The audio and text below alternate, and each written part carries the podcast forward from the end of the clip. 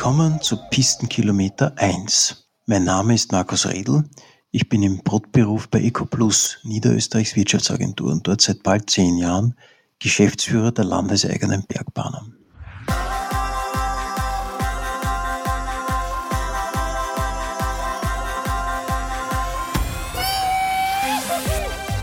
Mein Gesprächspartner ist heute Benny Bregenzer, seit mehr als zehn Jahren Geschäftsführer der Fisser Bergbahnen.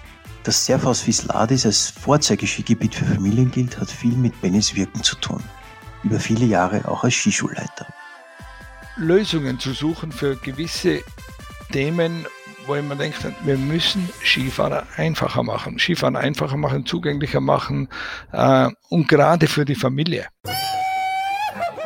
Wenn jemand die Convenience für den Gast im alpinen Tourismus vorangebracht hat, dann ist das Benny Bregenzer mit viel Erfindergeist und Liebe zum Detail. Wenn man ein Produkt oder eine, eine Leistung bringt, wo man sich darauf spezialisiert, dann entstehen auch immer wieder Anforderungen. Und wenn man die, sich diesen Anforderungen, wenn man die annimmt, daraus entstehen Innovationen. Und daraus sind eben viele Dinge eben schon passiert und, und haben wir Gott sei Dank Vorreiter sein dürfen, weil wir wirklich bisschen tiefer in die Sache gegangen sein. Und das ist schon faszinierend, muss ich sagen, was da alles so gegangen ist.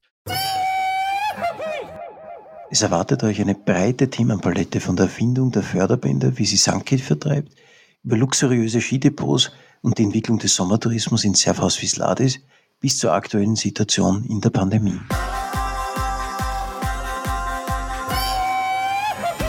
Ben, es ist 25 Jahre her, dass du mehr Ausbilder warst beim staatlichen Skijahr. ja. Schon Zeit lum, ha? Allerdings, ja. Es muss ungefähr dieselbe Zeit gewesen sein, wie du mit anderen begonnen hast, ein Förderband zu basteln. Fürs Kinderskiland. 96 war das. Ich weiß nicht, wann warst du oben? Ja, genau. Genau, 95, 96, ja. Ja, 96 war das im Frühjahr, ja, haben wir angefangen. 18. März 1996 ist das Baby entstanden. Wie ist es gekommen? Erzähl einmal. Wie das gekommen ist, ähm, ich habe schon probiert, zwei Jahre vorher eigentlich, also wir kennen das Thema als Skischulleiter, dass die Skilehrer eigentlich nicht so gerne mit kleinen Kindern arbeiten wollten. Es waren verschiedene Voraussetzungen einfach, die nicht gegeben waren. Einmal waren die Gruppen zu groß, zum Zweiten waren natürlich die Aufstiegshilfen schwierig. Die Lehrer müssen ganz Zeit die Kinder hochtragen, teilweise, dass sie abfahren haben können und so weiter. Das war viel zu anstrengend. Und die Kinder selber wollten natürlich auch nicht Skifahren lernen. Das hat ja viel zu lange gedauert, oder? Und aus dem heraus haben wir gesagt, wir müssen das vereinfachen, wie halt so vieles beim Skifahren. Wir müssen das vereinfachen, leichter machen, besser zugänglich machen und mehr als auch Spaß aufbauen. Und äh, daraus ist natürlich die Idee äh, für den Förderband gekommen. Ich bin viele Jahre äh, getravelt nach Australien und, und zurück und so weiter auf die Flughafen immer wieder gewesen. Dann möchte es muss doch irgendwie gehen mit einem Förderband, so wie auf die Flughäfen, dass wir die Kinder transportieren können. Dann habe ich 94 habe ich probiert mit dem Bruchschlag, mit Max, ein, ein Förderband zu bauen oder habe ihm das ins Ohr geflüstert. Und er hat noch immer gesagt, schau, die Skischulen, das ist kein Markt, weil damals hat man das Förderband nur ausdeckt auf die Skischulen, hat man gesagt, für die Kinderanfängergelände, da war ja nicht gedacht, dass ein Förderband für sonstiges Transportmittel, Snowboard oder, oder äh, sonstiges funktioniert, mit dem hat man ja nicht gerechnet. Und der Bruchschnagel, der Max, hat gesagt, wenn da ist kein Markt dafür, er kann da nicht investieren. Er war ja eigentlich der Prädestinierte oder der, derjenige, der eigentlich äh, die ganzen Voraussetzungen gehabt hätte. Er hat ja Kinderlifte gebaut, er hat viel für Familien, hat selber Familienskigebiet gehabt in Amerika. Und äh, aber leider Gottes, da ist er nicht eingestiegen. Und dann hat es irgendwann einmal eine Zeit lang gedauert, also zwei Jahre genau, hat es gedauert und dann hat der Schultes Reinhard mich angerufen, auch Ausbilderkollege, kennst du ja, hat er gesagt, du Benny, äh, ich habe da einen da, das ist der Geschäftsführer von Agri, aber ich kann, den, ich kann mit dem nicht reden, mal mit dem. Dann gesagt, ja, schicken auch, schicken vorbei, nachher schauen wir mal, was da rauskommt, oder? Und ich habe nicht gewusst, um was es gegangen ist. Nur er hat mir dann erzählt, der Dieter Zimmermann, wie in Fiss war, dass seine Frau, die Uschi, im Kindergelände auch in Jerzens beim Rainer in der Skischule arbeitet. Und eigentlich hat er auch über eine Kinderaufstiegshilfe geredet, noch nicht über das Förderbandel, sondern Kinderaufstiegshilfe, dass man da irgendwas machen soll und so weiter, dass alles viel zu kompliziert ist und schwierig ist. Dann habe ich gesagt, ja, ich habe die Idee, habe ich. Ich meine, es geht um ein Förderbandel. Ich möchte, ich möchte gerne, dass wir Förderbandel bauen mit verschiedenen Anforderungen. Und dann hat er gesagt, was ich meine. Und so dann habe ich ihm das erklärt und die ganzen Geschichte all erzählt, wie, wie, wie ich glaube, es könnte gehen. Und dann hat er gesagt, das machen wir. Zwei Stunden später nach dem Gespräch hat er gesagt, da machen wir was. Und er hat äh, dann diese Geschäftsführerposition, hat er sogar gekündigt. Er wollte sowieso in Tirol bleiben. Er hat einen Bauern gehabt, Bauernhof gehabt in Erzens. Er wollte sowieso da bleiben. Und dann hat er seinen Job gekündigt und hat gesagt, er bleibt da und ähm, wir treiben das weiter, haben dann mit den Ausbilderkollegen in St. Christoph auch spezifiziert, was das Förderband können muss, können muss, wie lang es sein soll, äh, wie steil es sein soll und so weiter. Und es darf nicht frieren und, und, und, und. Verschiedene Anforderungen halt äh, spezifiziert mit Ausbilderkollegen, mit unseren Schülern, mit dem Managementteam von der Skischule. Ja, und letztendlich dann hat man, sind wir noch nach Oslo geflogen und haben wir am Fischmarkt, also in Bergen am Fischmarkt, haben wir dann gesehen, oder besser gesagt, ich habe den, den, das Förderband, die ersten Förderband habe ich im, am Fischmarkt in, in, in Sydney gesehen. Und äh, ich habe ihm das erklärt, wie das laufen muss, damit die Förderbänder nicht gefrieren und so weiter. Das geht ja nicht am Schnee aus. Wir müssen da irgendein Material verwenden, was nicht friert. Und dann sind wir nach Oslo geflogen, auch auf den, auf den Fischmarkt äh, haben wir geschaut, äh, oder in Bergen am Fischmarkt haben wir geschaut, wie die Förderbänder dort laufen, wo Eis drauf liegt und so weiter und dass das eben nicht friert. Und das war eine Herausforderung. Und dieses Plastik, dieses spezielle Plastik, wo man dann für den Gurt verwendet hat, hat der Kufsteiner Firma gemacht. Und das Bandel selber, die Schweißarbeiten, das Metall, hat die Firma Falkner aus Roppen äh, baut, zusammenbaut. Letztendlich in der alten Bahnhofshalle in Roppen.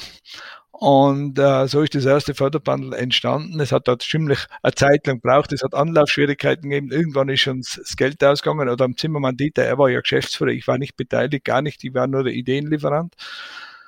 Und dann ist uns irgendwann das Geld ausgegangen. Dann haben wir müssen schauen, dass wir vier bis fünf Förderbänder bis Weihnachten verkauft haben, damit wir weiterentwickeln konnten. Das ist dann gelungen, zwei in FIS, zwei in Safhaus und eins in Das Herzens. waren so quasi die, die, die Prototypen gleichzeitig. Das waren die also Prototypen. Im Grunde genommen haben wir ein Prototyp ja. gebaut, aber die fünf waren dann die ersten fünf Bänder im Jahre 1996. Mhm.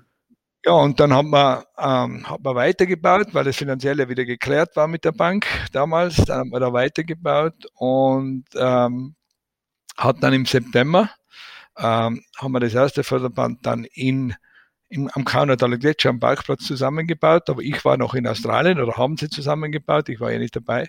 Ich war noch in Australien, haben sie zusammengebaut und die Annemarie, damals die Freundin vom Stark Martin, die kennst du auch noch mhm.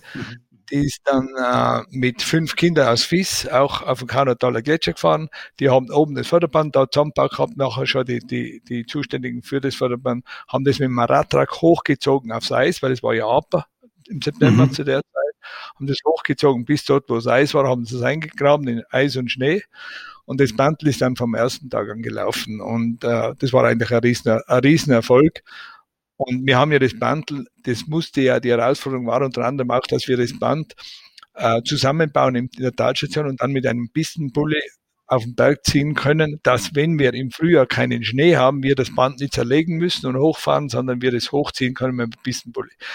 War eine, unter, unter anderem eine, eine Herausforderung. Ja, letztendlich ist das Band dann super gelaufen. Wir haben dann fünf Bänder bis Weihnachten gehabt. In der Zwischenzeit hat aber dann im September auch der Bruchschläger am Band gearbeitet, der Max, weil er gesehen hat, hey, da ist mhm. was im Gang, das jetzt doch nicht entgehen.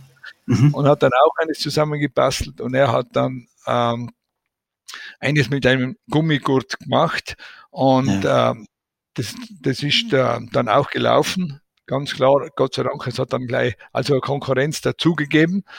Aber dass die Bandel dann so In Amerika drüben oder in den USA? Ja, da, in Österreich. In Österreich. Okay, okay, okay. Der Bruchstein Max ist ja aus Gosa, Bad, Bad mhm. Geusern. Mhm. Äh, Gosa, da unten ist der daheim und äh, der hat ja auch die Firma da unten gehabt. Und Sunkit war aber eigentlich vom Dieter Zimmermann die Firma. Die hat er dann auch fünf Jahre selber gehabt. Und äh, er hat dann fünf Jahre später diese Firma gekauft, Sandkick gekauft. Mhm. Am Anfang war der Dieter Zimmermann alleine, hat aber ja. dann äh, einen Verkäufer gehabt. Äh, später, dann gleich ein Jahr später, ist schon der Manuel, der Wohlvater dazu gekommen. Äh, mhm. Er hat dann die Geschäftsführung übernommen und äh, ist so auch äh, dann letztendlich an er als Geschäftsführer auch, aber die, die, die ganze Firma wurde dann vom Bruchschläger gekauft. Gell? Und dann produziert in, in Bad Geusern also nicht mehr da, sondern bei Gäusern. Und äh, ja, super gelaufen.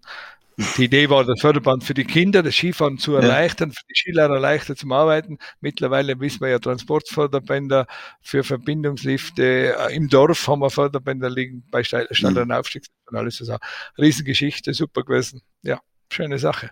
Und jetzt Hast froh, du irgendeine Ahnung, wie viele Förderbänder es auf der ganzen Welt jetzt eigentlich gibt? Das müssen Hunderte, Nein, vielleicht sogar Tausende sein, oder? Ja, es sind über, also sind, ich, na, kann ich da nicht genau sagen. Man hat einmal vor 3000 letztes Jahr geredet, wo Sandkitscher verkauft hat, aber ich kann ja, das nicht genau. Da müsste man wirklich aufschlagen. Ja, das ist ja, jetzt. Ja.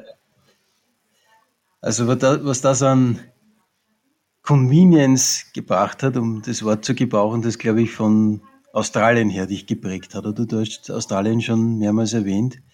Deine lange Zeit in Falls Creek, auch als Skischulleiter dort. Ist es so, dass dieses sich ganz besonders auf den Gast und wie er das eben erlebt zu konzentrieren, dass du das in Australien gelernt hast, aufgesogen hast? Eigentlich ja. Ich bin 85, 86, wie ich nach Australien bin, äh, habe ich, wie ich da rübergekommen bin, die waren damals schon, was Dienstleistung, Service anbelangt, viel weiter wie wir in Europa, mhm. viel weiter. Mhm. Mhm. die Liftanlagen nicht unbedingt und so weiter, aber es war einfach ein Resort und nicht, und nicht so wie bei uns eben viele Player mit Vermietung, Sportgeschäfte, Skischule extra, sondern es war alles eines und es war äh, Resortgeschichte. Und wenn man da gesehen hat, Guest Service zum Beispiel, das hat man bei uns nicht gekannt in diesem Maße.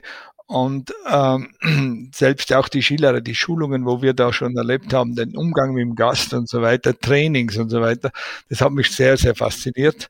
Also generell ist es einfach viel mehr um den Gast noch gegangen wie bei uns. Bei uns war es mehr die Gemütlichkeit, die Gastfreundschaft, die hat es natürlich auch schon gegeben, aber diese äh, Unterstützung, ihnen zu helfen, Skifahren möglichst äh, zugänglich zu machen und so weiter, das haben wir da drüber viel, viel mehr gemacht und vor allem war das Mitte 80er Jahre. Da waren wir noch lange nicht so weit. Gell? Und äh, der Europäer ist natürlich auch ein bisschen anders als wie jetzt der Amerikaner oder der Australier und äh, kann oder konnte besser umgehen in den Bergen. Der hat das besser verstanden auch. Und äh, in Australien war es doch so, dass viele Leute aus der Stadt herausgekommen sind, aus dem Trocknen und dann äh, auf den Berg aufgegangen, Skifahren gegangen sein. Es hat in die, in die Städte unten nie Schnee gehabt, das hat es ja nicht gegeben, sondern nur wirklich auf die Berge. Und, aber das hat mich sehr geprägt natürlich und ähm, äh, ja, und dann, wenn man viel reist, wenn man viel unterwegs ist, ich meine, ich war über 20 Jahre in Australien und bin hin und her gereist, war zwischendurch in Japan, äh, habe auch ein Skischall in Japan dann irgendwann einmal angefangen und äh, wir haben viele, äh, viele Dinge erleben dürfen mit verschiedenen Herausforderungen und Anforderungen und äh, das habe ich auch gerne immer für mich auch wieder verwendet, was ich alles lernen durfte, äh, mich da weiterzuentwickeln.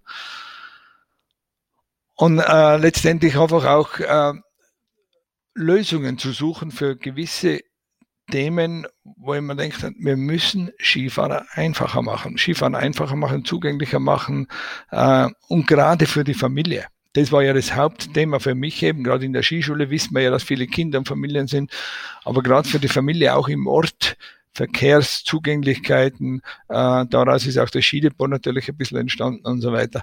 Aber gerade diese Geschichte, diese Convenience, äh, habe ich, habe ich grundsätzlich einmal in Australien kennengelernt und äh, durch das, dass man da als Resort gearbeitet hat, alles ineinander übergangen ist. Du hast automatisch ein Skiticket dort schon gekauft, wo du die Ski oder die Schuhe ausgeliehen hast. Das hat es bei uns ja so nicht gegeben. Du hast müssen ähm, das ist ja heute noch so, teilweise durch die Datenverwaltung, dass du in der Skischule musst deine Daten angeben, du musst im Sportgeschäft deine Daten angeben und dann musst in der Vermietung und dann bei der Bergbahn nochmal. Also das ist ja sehr um, um, umständlich und, und umfangreich und dann irgendwann sagst du mal, das tue ich mir nicht mehr an, das ist alles viel zu zeitaufwendig. Und die Geschichten haben sie in Australien durch dieses Resort schon früher viel besser machen können. Und da waren sie einfach äh, einfach viel früher dran und, und das, das hat mich dann schon begeistert und wir haben die letzten Jahre Gott sei Dank sehr viel aufgeholt. Gerade in der Technik sowieso, da sind wir, glaube ich, weit voraus, da kann man uns nicht vergleichen mit Australien. Aber man hat auch äh, viele Dinge, was Serviceleistung anbelangt, äh, mit integriert Helping Hand zum Beispiel, die helfenden Hände beim Einsteigen bei mhm. Gondelfahrern mhm. und so weiter. Das sind Softwaregeschichten, äh, Dienstleistungsgeschichten und die sind ganz, ganz wichtig, glaube ich, äh, neben der modernen Technik und, und, und den modernen Bahnen, äh, dass, dass die Leute einfach gut und einfach und sicher Skifahren können. Du hast das Skidepot schon angesprochen. Wir dürfen, wir haben uns das einmal anschauen dürfen bei dir und du hast es uns erklärt. Sehr faszinierend. Eigentlich, ich habe es einmal beschrieben, wie in einer luxuriösen Therme. Ja, schaut es aus, wenn man hineinkommt. Und das ist ja nicht irgendein Kastel, sondern total ausgedüftelt, äh, so dass die Sachen am nächsten Tag in der Früh auch wirklich trocken sind.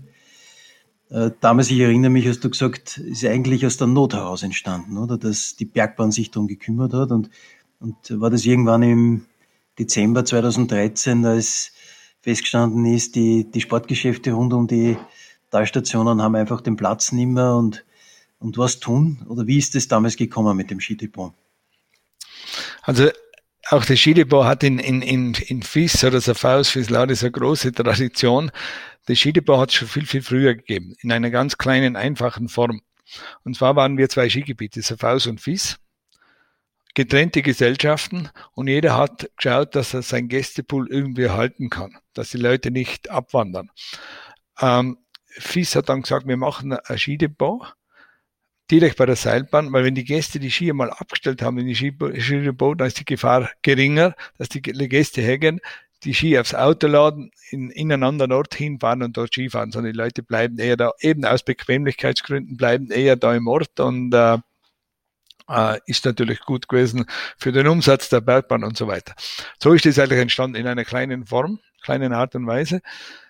Äh, später dann haben bei uns die Sportgeschäfte, die sind ja mittlerweile, früher waren die alle im Ort, die haben sich dann alle an den Talstationen bei der Bergbahn angesiedelt, eben auch wieder aus Convenience-Gründen, dass der Gast kurze Wege hat, die Skier nicht weit tragen muss, nicht durch den Ort tragen muss und so weiter.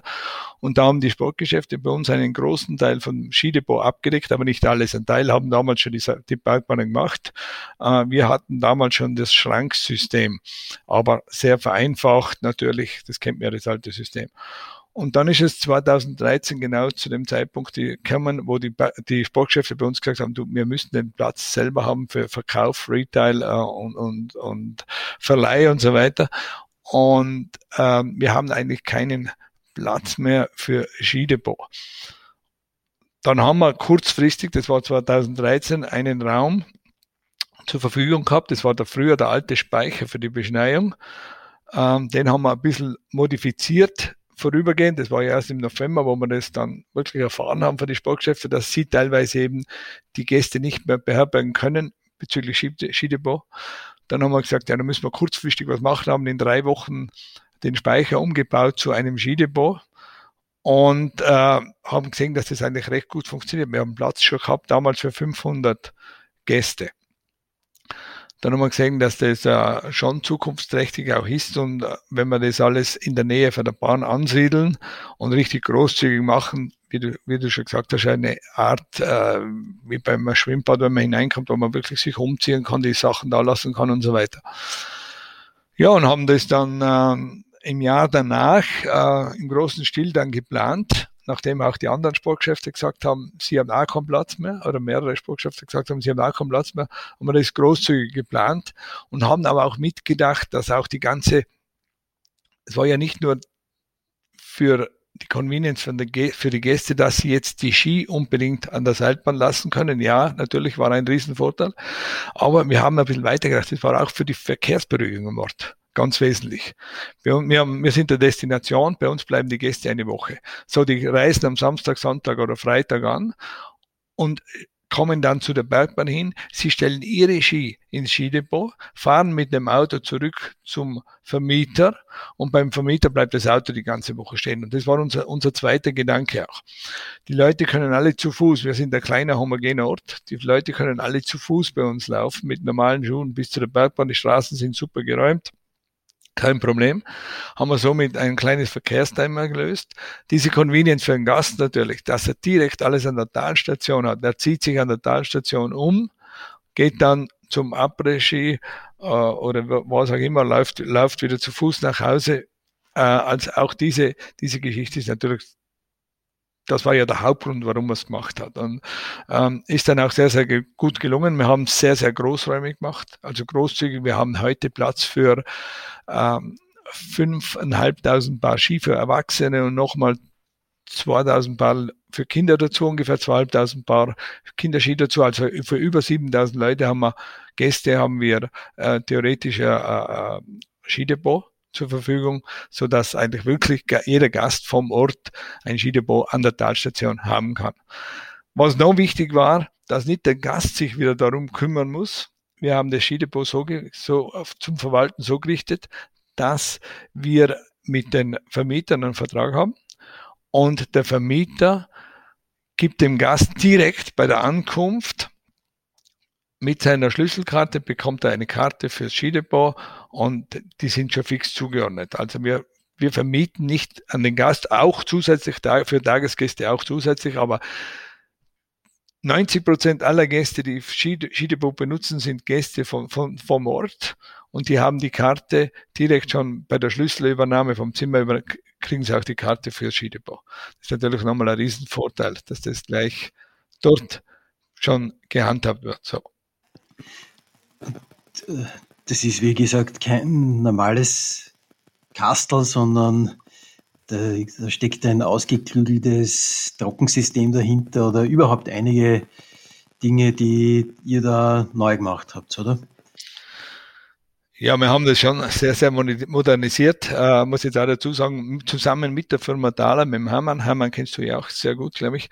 Ähm, mit dem Hermann zusammen waren wir da ein bisschen erfinderisch und es hat einfach gewisse Anforderungen gegeben wieder, wo wir mit einbaut haben. Das ist so wie beim Förderbandel so ähnlich. Ähm, war es auch beim Skidebau. Wir haben jetzt nicht die herkömmlichen Kasten gekauft, sondern wir haben gesagt, wir brauchten den Kasten, der muss diese Funktionen haben. Zum Beispiel, da wir ja an die, an die Vermieter vermieten und nicht an den Gast, haben wir als Bergbahn keine Berechtigung, diese Kästen zu öffnen und zu reinigen.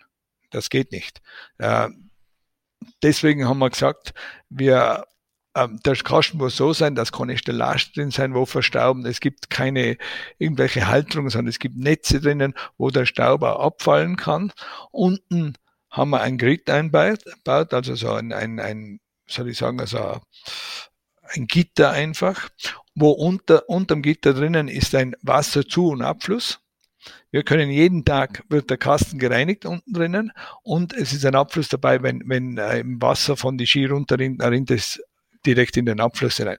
War auch eine Heranf äh, Anforderung, weil man ja um Skidepot herum. Früher hat man das nicht so sauber gehabt mit Asphaltieren, sondern man geht von der Piste ins Skidepot und teilweise sind das ja Wiesen. Jetzt haben die Leute relativ viel Schmutz mit hineingebracht und im Kasten drinnen und dann ist der Schmutz innen drinnen gelegen. Wenn du heute einen Kasten geöffnet hast nach einer Woche und der war nicht gereinigt und der wurde nicht gereinigt natürlich, äh, dann ist da 10 Zentimeter oder 5 Zentimeter Schmutz unten drinnen gelegen. Das hat nicht gut ausgeschaut. Oder es waren früher die alten Gummimatten drinnen. Wir haben das richtig, wir schön gemacht innen, so dass der Gast gar nichts mehr sieht. Wenn er am Freitag ankommt, der sieht, bekommt jedes Mal einen sauberen Kasten, obwohl eigentlich nichts gemacht wurde. Und das ist nach sieben Jahren noch immer so. Das muss ich auch dazu sagen. Was wir auch getan haben, natürlich im Skidepot selber, alles mit hervorragendem Lüftungssystem, Schallschutzdecken, Teppich, gleich schönen Teppich, als wie im Restaurant der Teppich. So haben wir das auch im Skidepot gemacht, dass es leise ist. Wir haben Hintergrundmusik laufen. Äh, wir haben äh, im ganzen Skidepot dann auch Spiele für die Kinder verteilt, dass wenn sich die Eltern ziehen zuerst die Kinder an oder aus und dann können die Kinder spielen gehen und die Eltern können sich in Ruhe dann eben auch umkleiden und, und äh, oder ready machen zum Skifahren, ankleiden und haben damit ihre, ihre, oder ist es relativ ruhig, läuft es ab. Es sind doch äh, große Räumlichkeiten, wo sehr, sehr viele Leute sich auf einmal drinnen aufhalten, aber da spürt man überhaupt nichts. Es ist sehr ange angenehme ja, Atmosphäre dadurch, was uns sehr, sehr wichtig war.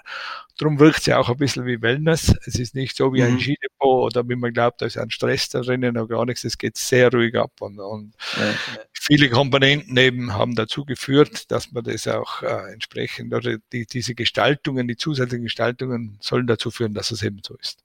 Ja. Du Benny, Stichwort Kinder oder Stichwort Familie, Großfamilien, das ist ja genau euers. Oder ihr habt euch schon sehr früh klar positioniert. Ihr habt gesagt, die Familien, also die Eltern mit den Kindern und speziell auch diese Großfamilien, darauf wollt ihr euch einstellen als Ort. Und das, dass es gelungen ist, ist ja allgemein bekannt, aber wie ist es dazu gekommen? Auch das hat natürlich eine längere Geschichte und, und Tradition und es ist natürlich auch schon vor meiner Zeit äh, oder vor unserer Zeit eigentlich schon sehr, sehr vieles in der Richtung passiert. Man, man muss wieder die Voraussetzungen sagen. Savausis Laris liegt auf einem Plateau, 1400 Meter hoch, aber totale Sonnenlage. Was natürlich ideal ist als Voraussetzungen für Kinder, für Skikurs. Viele Skigebiete ähm, sind eher in den Tälern, ähm, oder starten in den Tälern. Und gerade früher die Skischulen waren auch in den, in den Tälern angesiedelt. Heute gibt es viele Skigebiete, die die, Ski, äh, die die Kinderländer am Berg oben haben mittlerweile, eben in der Sonne, äh, auch hochgelegen wegen der Schneesicherheit. Wir haben das immer im Tal gehabt und sind nach wie vor noch, äh, nach wie vor noch da. Aber geholfen hat uns natürlich die Beschneiung, die wir früher auch nicht hatten.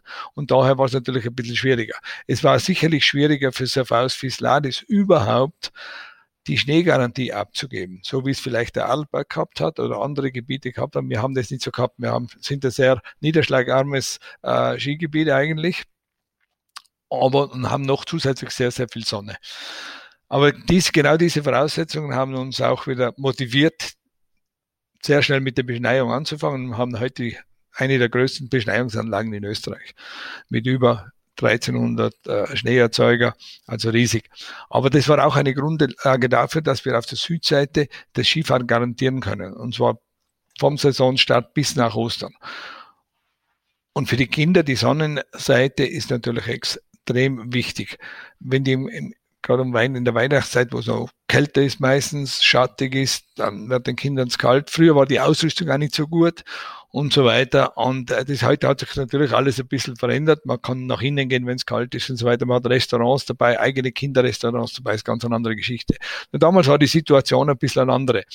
Und ähm, Skifahren ist ja generell ein Familiensport. Das kann man, glaube ich, so definieren. Und es gibt viele Gebiete, die eben relativ viel für Kinder machen. Die, gerade die Skischulen haben extrem viel gemacht. Immer wieder für die Kinder, Familienkurse oder Kinderkurse und so weiter. Und ähm, also Faust Laris hat sich dann irgendwann schon ein bisschen herauskristallisiert, dass wir besonders prädestiniert dafür sind.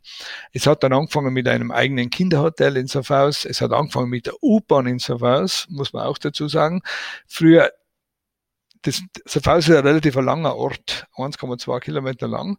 Und wenn du da hinten gewohnt hast, am anderen Ende, musstest du zu Fuß laufen bis zur Seilbahn. An der Seilbahn gab es noch keine Skidepots zur damaligen Zeit. So jetzt mussten die Kinder mit den, Skidu mit, mit den Skischuhen da hinlaufen. Später gab es Skibusse, sind sie hingefahren, klarerweise.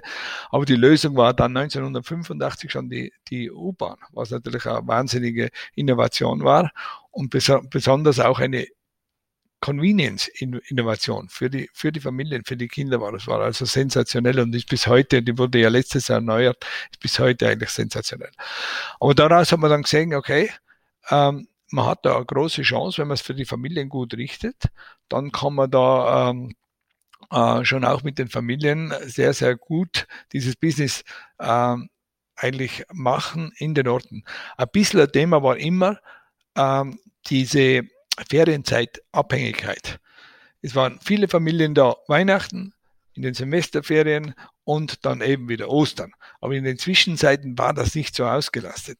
Und da hat dann das Förderband ganz viel getan, weil wir ja, früher hat man in die Skischulen Kinder genommen, die waren fünf bis sechs Jahre alt, mussten sie sein, damit man sie überhaupt in, im Kinderskikurs mit aufgenommen hat. Durch das Förderband haben wir das Ganze verjüngt. Wir haben äh, damals gehabt Kinder, äh, wo wir ganz am Anfang waren, für Dreijährige haben wir eigentlich sozusagen Skifahren kaum ein Angebot gehabt. Also da schon einen Privatkurs gehabt, wo sich wirklich ein Skilehrer um ein Kind bemüht hat, sonst ist es gar nicht gegangen. Man hat dann gleich angefangen mit einem Zirkuszelt und einem Förderband. Äh, ein, ein kleinen Kinderbereich zu machen für Dreijährige, nur für Dreijährige, nur zwei Stunden Skikurs Vormittag, haben die Hausfrauen von FIS haben das dann eigentlich gemacht oder waren die Skilehrerinnen, die haben Zeit gehabt, die zwei Stunden Vormittag, es war sehr, sehr gut. Wir haben damit ganz ganz klein angefangen und haben jetzt einen Durchschnitt von über 80 Kinder, Dreijährige übers Jahr gesehen. Und wo man es halt ganz stark sehen, oder über die Saison gesehen, wo man es ganz stark sehen, ist in diesen Zwischenzeiten. Die Familien die Ferien unabhängig sein, kommen eben auch im Januar und im März. Und so haben wir natürlich auch wieder als Skischule auch wieder einen Beitrag geleistet, dass man die Betten in den Zwischenzeiten auch besser auslassen. Und das war als Familie gar nicht so einfach oder sich zu positionieren als Familie, weil es hat viele Hotels, Hoteleigentümer gegeben, die gesagt haben, wir müssen auch in der Zwischenzeit äh, andere Leute ansprechen, eben nicht nur die Familie, weil die können ja gar nicht kommen. Das war oft eine Diskrepanz. Aber die haben wir durch diese Geschichten hat, es hat sich natürlich viel, vieles mehr auch getan. Wellness-Hotels, die in der Zwischenzeit natürlich auch funktionieren, keine Frage. Also nicht nur die Skischule, nur nicht, nicht nur das Angebot war aber es hat geholfen. Und so haben wir halt das Familienangebot durch technische Unterstützung, aber auch durch diese innovative äh, Lösungen oder, oder Convenience-Lösungen haben wir das so richtig angekurbelt. Und äh, wir haben dann auch in, die erste Seilbahn gebaut, kindersichere Sesselbahn. War ja immer wieder ein Thema mit, mit, mit den Schließbügeln nicht versperrbar und so weiter, dass die Kinder vom Sessel runterfallen und so weiter. Wir haben deswegen aber extrem viele Gondelbahnen gebaut, war auch eine Grundlage wiederum dafür, dass auch die Sicherheit gewährleistet ist. Und Kinder in einer Gondel zu transportieren, ist, ist natürlich das sicherste. Aber diese weitere Entwicklung auch bei Sesselbahnen ähm, kindersichere Sesselbahnen zu bauen, äh, ist daraus entstanden. Also wenn man ein Produkt oder eine, eine Leistung bringt, wo man sich darauf spezialisiert, dann entstehen auch immer wieder Anforderungen. Und wenn man die, sich diesen Anforderungen, wenn man die annimmt, daraus entstehen Innovationen. Und daraus sind eben viele Dinge eben schon passiert und, und haben wir Gott sei Dank Vorreiter sein dürfen, weil wir wirklich bisschen tiefer in die Sache gegangen sein. Und das ist schon faszinierend, muss ich sagen, was da alles so gegangen ist. Ein ganz großer Beitrag noch für die Familienpositionierung waren immer die Skischulen. Und wir haben uns dann auch die Stark Eva früher Enzinger Eva, äh, mit ins Boot geholt, war bei mir in Australien mit dabei in der Skischule und hat gesagt, Eva, du musst mit nach FIS kommen, du musst die Kinderskischule machen in FIS, äh, das, die ganze Animation einbauen. Früher gab es ja nur diesen klassischen Skiunterricht. Wir haben dann ein Animationsprogramm dazu gemacht, das jährlich dann ausgebaut wurde. Mittlerweile mit einem wunderschönen, äh, mit einer Kindervilla mittlerweile äh, und alles drum und dran mit täglichem Animationsprogramm abgestimmt auf die Altersgruppen der Kinder. Also richtig toll gemacht. Und die Eva hat das entwickelt und die Eva ist auch die Zuständige äh, für das Lernprogramm der Kinder in ganz Österreich mittlerweile. Also sie schreibt die ganzen Lehrpläne und so weiter. Aber das war ganz, ganz wichtig, auch nochmal das Tüpfchen Armee neben der Infrastruktur auch die besten Leute dafür zu haben das war immer ein Ziel und äh, ja klar, FIS ist nur, oder so FIS Ladis ist nur so gut wie die Leute da drin, die da leben oder arbeiten, sich auch engagieren dafür. Und das, das ist, glaube ich, ganz gut gelungen. Man hat immer auf das einen Fokus gelegt. Und ich denke, dass wir da miteinander schon einiges erreicht haben. Aber die Reise ist noch lange nicht zu Ende. Es geht immer weiter. Wir konnten dann sehr, sehr viel auch, wir konnten sehr viel auch in den Sommer implementieren. Das wollte ich gerade sagen. Das wollte ja. ich gerade sagen. Ja. Erzähl. Ja, man, wir haben da sehr viel nachher im Sommer auch gemacht, ganz wahnsinnig viel. Zuerst auch wieder für die Kinder. Angefangen haben wir immer eher bei den Kleinkindern und dann hat man das auf die Familie ausgedehnt. Wir haben auch gewusst, wir brauchen für die Jugendlichen etwas. So haben wir im Sommer dann diesen Bikepark gebaut zum Beispiel, äh, der neben Lehrgang sicherlich äh, der größte in Österreich ist, aber es geht nicht nur um die Größe, es geht um die Features, um die ganze Geschichte, die ganze Radgeschichte überhaupt, was man ausgebaut hat. Und das war teilweise zu der Zeit auch sehr mutig, aber auch sehr vorausschauend. Thema war wieder Herausforderungen. Wir hatten für die Familien ein schönes Angebot, aber eben für die Kleinkinder und für die Jugendlichen eher weniger. Es gibt aber mittlerweile sehr viele Patchwork-Families, wie wir wissen. Die haben ein kleines Kind mit dabei und einen Jugendlichen mit dabei und du musst alle beschäftigen. Und somit haben wir immer wieder unsere Leistungsangebot und unsere Produkte versucht auszulegen auf die ganze Familie. Und deswegen dürfen wir, glaube ich, auch langsam sagen, dass wir das Familienparadies sind, Safari Fisladis, äh, in den Bergen. Das gelingt uns recht gut, aber es ist nach wie vor natürlich immer, man muss dranbleiben, muss immer nachschärfen, neue Ideen auf, entwickeln, aber gemeinsam und das passiert aber immer wieder. Es stehen ja, wie gesagt, ja. Geht, geht Jetzt ist äh, die, die, die Zeit, in der wir das Gespräch führen, Vielleicht horcht ja irgendeiner dann einmal in ein paar Monaten oder, oder überhaupt erst Jahren an. Aber wir führen das Gespräch mitten in der Pandemie. Äh, wir haben ganz, ganz ungewöhnliche Umstände schon seit langem. Also schon seit einem Jahr oder mehr als einem Jahr. Ich glaube, ihr habt jetzt momentan Samstag, Sonntag Skibetrieb, gell? Bei euch. Wir sind über Weihnachten sind wir durchgefahren und haben uns ja. dann entschieden im Januar, dass wir am Wochenende fahren, Freitag, Samstag, Sonntag. Und jetzt, nachdem auch diese Testung auf Tirol zugekommen ist, 48 ja. Stunden Test, haben wir gesagt, wir beschränken es auf Samstag, Sonntag, weil wenn es am Freitag testen gehen, die Leute Nachmittag, dann können Samstag, Sonntag wunderbar Skifahren. Ja. Wir, sind, wir liegen ganz im Westen von Österreich und die Population ist sehr gering im Bezirk Landeck. Also mhm. ohne Gäste und darum sind wir alles auch Destinations äh, ähm, oder Destinationen Wochen, für Wochengäste und nicht unbedingt für Tagesgäste. Und wir spüren das momentan natürlich schon massiv. Wir haben sehr, sehr wenig Leute ja. für uns im Skigebiet. So wie ich euch kenne, seid ihr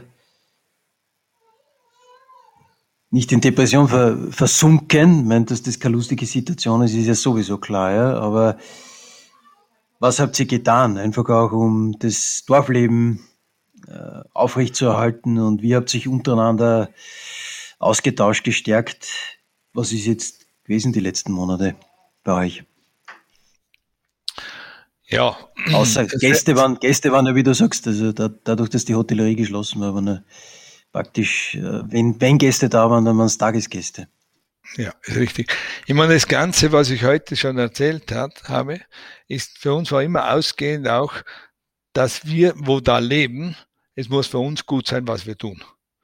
Und das spiegelt sich jetzt vor allem in der Pandemie, weil geschäftlich, wirtschaftlich müssten wir nicht, durften wir eigentlich gar nicht aufsperren. Und wir haben gesagt, einfach unsere Leute, dass die, wo da wohnen, da leben oder auch in der Umgebung selbstverständlich oder wo gerne zu uns kommen zum Skifahren, dass die ein Angebot vorfinden. Es muss gar nicht die ganze Woche sein. Wir wissen das jetzt auch, wie dankbar die Leute sind, dass wir wenigstens am Wochenende aufhaben, dass sie ein bisschen was tun können. Wir überlegen ja gerade, ob wir die Osterferien nachher nochmal durchgehend aufmachen. Es geht aber darum, schon eben die Familie zu beschäftigen. Und die größte Prävention, Gesundheits, ähm, Gesundheit oder die Unterstützung, dass das Gesundheitsvorkehrungen zu treffen, ist natürlich, dass man entsprechend äh, die Menschen beschäftigen. Depressionsvorkehrungen und so weiter, wissen wir alle, Prävention, wissen wir alle, dass die Leute, wenn sie draußen sind, wenn sie sich bewegen, wenn sie in der frischen Luft sind, dass sie da ähm, natürlich ganz anders drauf sein, wenn man was geleistet hat, was gemacht hat körperlich, dann ist auch für den Geist besser. Und das versucht man einfach auch äh, mit zu berücksichtigen darum haben wir uns auch entschlossen, dass wir gemeinsam oder dass wir dieses Skigebiet einfach auflassen. Am Wochenende, wir haben am Wochenende sieben Bahnen laufen, äh, über 60 Pistenkilometer, ein super Angebot, wirklich ein super Angebot. Leider Gottes können wir die Gastronomie überhaupt nicht aufmachen. Wir haben ein bisschen DKW an der Talstation, das auch gut angenommen wird, selbstverständlich. Aber das Wesentliche ist, dass die Leute sich draußen bewegen können. Wir haben vor allem auch wieder darauf geachtet jetzt, dass man genau die Kinderangebote, dass die funktionieren. Die Rennstrecke, der Funslope, kleiner Snowpark, die Themenwege, haben heuer neu gebaut eine Rodelbahn auch, das ist uns zugute gekommen. Wir haben letzten Sommer eigentlich noch eine Bahn gebaut, ja, Achter Sesselbahn wieder kindersicher natürlich, aber auch eine Rodelbahn gebaut. Und die Sachen sind alle zugänglich und offen. Das Kinderland ist natürlich im Betrieb, ja, mit der Skischule auch. Und äh, ganz wichtig eben gerade für die Familien, dass die hier draußen ein bisschen Spaß haben und dass die ein Angebot haben. Das war unser großes Anliegen. Jetzt möchte ich dich schon äh, fast abschließend fragen, äh, wenn man in die Zukunft schaut, was den Skisport anbelangt, dann sagen viele, es wird einfach die Bevölkerung kleiner äh, da in, in unseren Märkten und damit der Markt nicht schrumpft, ist es wichtig, dass die Leute mit dem Skifahren länger touren, also dass sie später aufhören. Ja. Ich weiß von euch, ihr habt viele Großfamilien, also wo mehrere Generationen auch da sind. Also bei euch müssen eigentlich Oma und Opa auch mit dabei sein. Habt ihr nicht nur die Erfahrungen jetzt sammeln können, was die kleinen, die ganz kleinen Kinder, die Jugendlichen anbelangt, sondern auch im Umgang mit der Großelterngeneration, was wieder Convenience und was deren spezielle Bedürfnisse anbelangt? Ja, da gibt es auch ganz, ganz viele Angebote, vor allem auch, was da extrem ähm, attraktiv ist für, die, für diese Gästeschicht, ist, sind einmal die Kulinarik, die Restaurants, die wir haben ja vor, schon relativ früh mit der, mit der Gastronomie im Skigebiet selber, dass wir die selber betreiben, angefangen. Ähm, und haben jetzt einige oder so 70 Prozent aller Restaurants betreiben die Bergbahnen. Das heißt nicht, dass die anderen eine schlechte Arbeit machen, sondern es geht einfach darum, dass man diese Qualitätsstandards einfach auch als Bergbahn im Gesamten sehen kann. Nicht nur die Berg, die, der Lift ist wichtig oder die Bahn ist wichtig und nicht das Skidepot alleine, sondern eben das Restaurant gehört genauso mit dazu wie die Skischule oder eben andere äh, Abteilungen. Und äh, gerade im Restaurantbereich war immer eine oder war eines der größten Herausforderungen für kleine Hüttenbetreiber, die ist der Sitzplatzangebot, weil die Infrastruktur einfach riesig Geld kostet. Und das konnten sich wenn du heute eine reine Hütte baust, kannst du das teilweise nicht so leisten. Äh, wir als Bergbahn haben das als Umwegrentabilität gesehen und gesagt, wenn wir die Leute gut unterbringen in unseren Hütten, in unseren Restaurants, dann haben die ganz eine andere Erfahrung beim Skifahren. Haben ein paar Highlights ge äh, oder innoviert wieder mit Cube und so weiter, äh, Standesamt und so Geschichten auch. Aber das ist jetzt gerade für einen Gast, der vielleicht nicht so intensiv Ski fährt, schon auch ein Erlebnis, äh, was, er, was, er, was, er, was er machen kann, am Berg diesen Genuss zu erleben.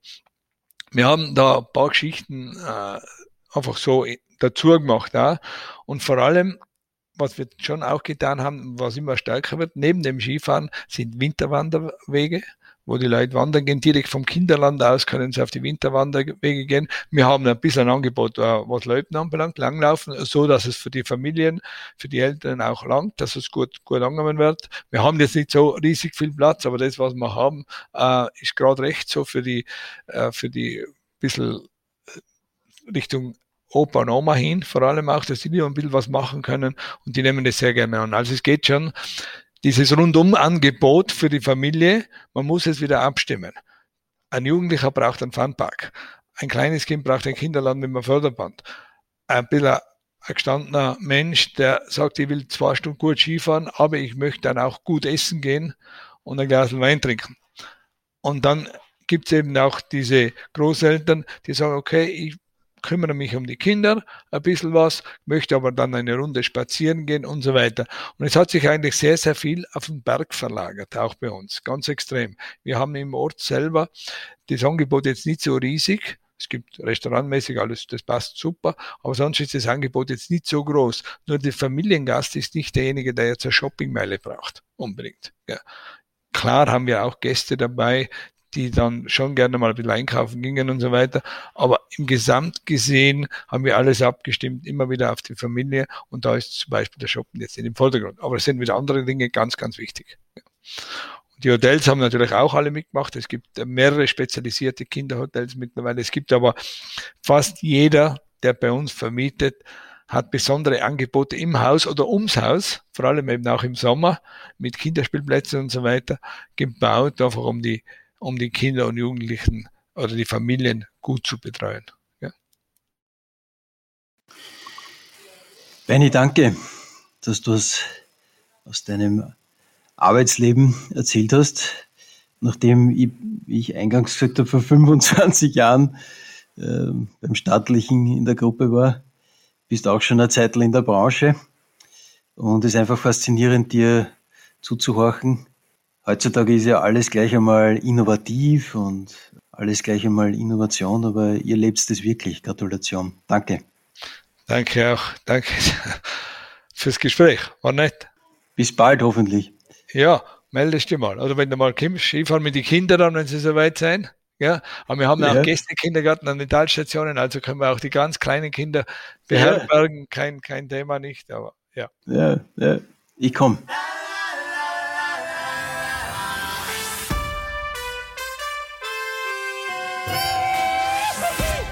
Das war Pistenkilometer 1.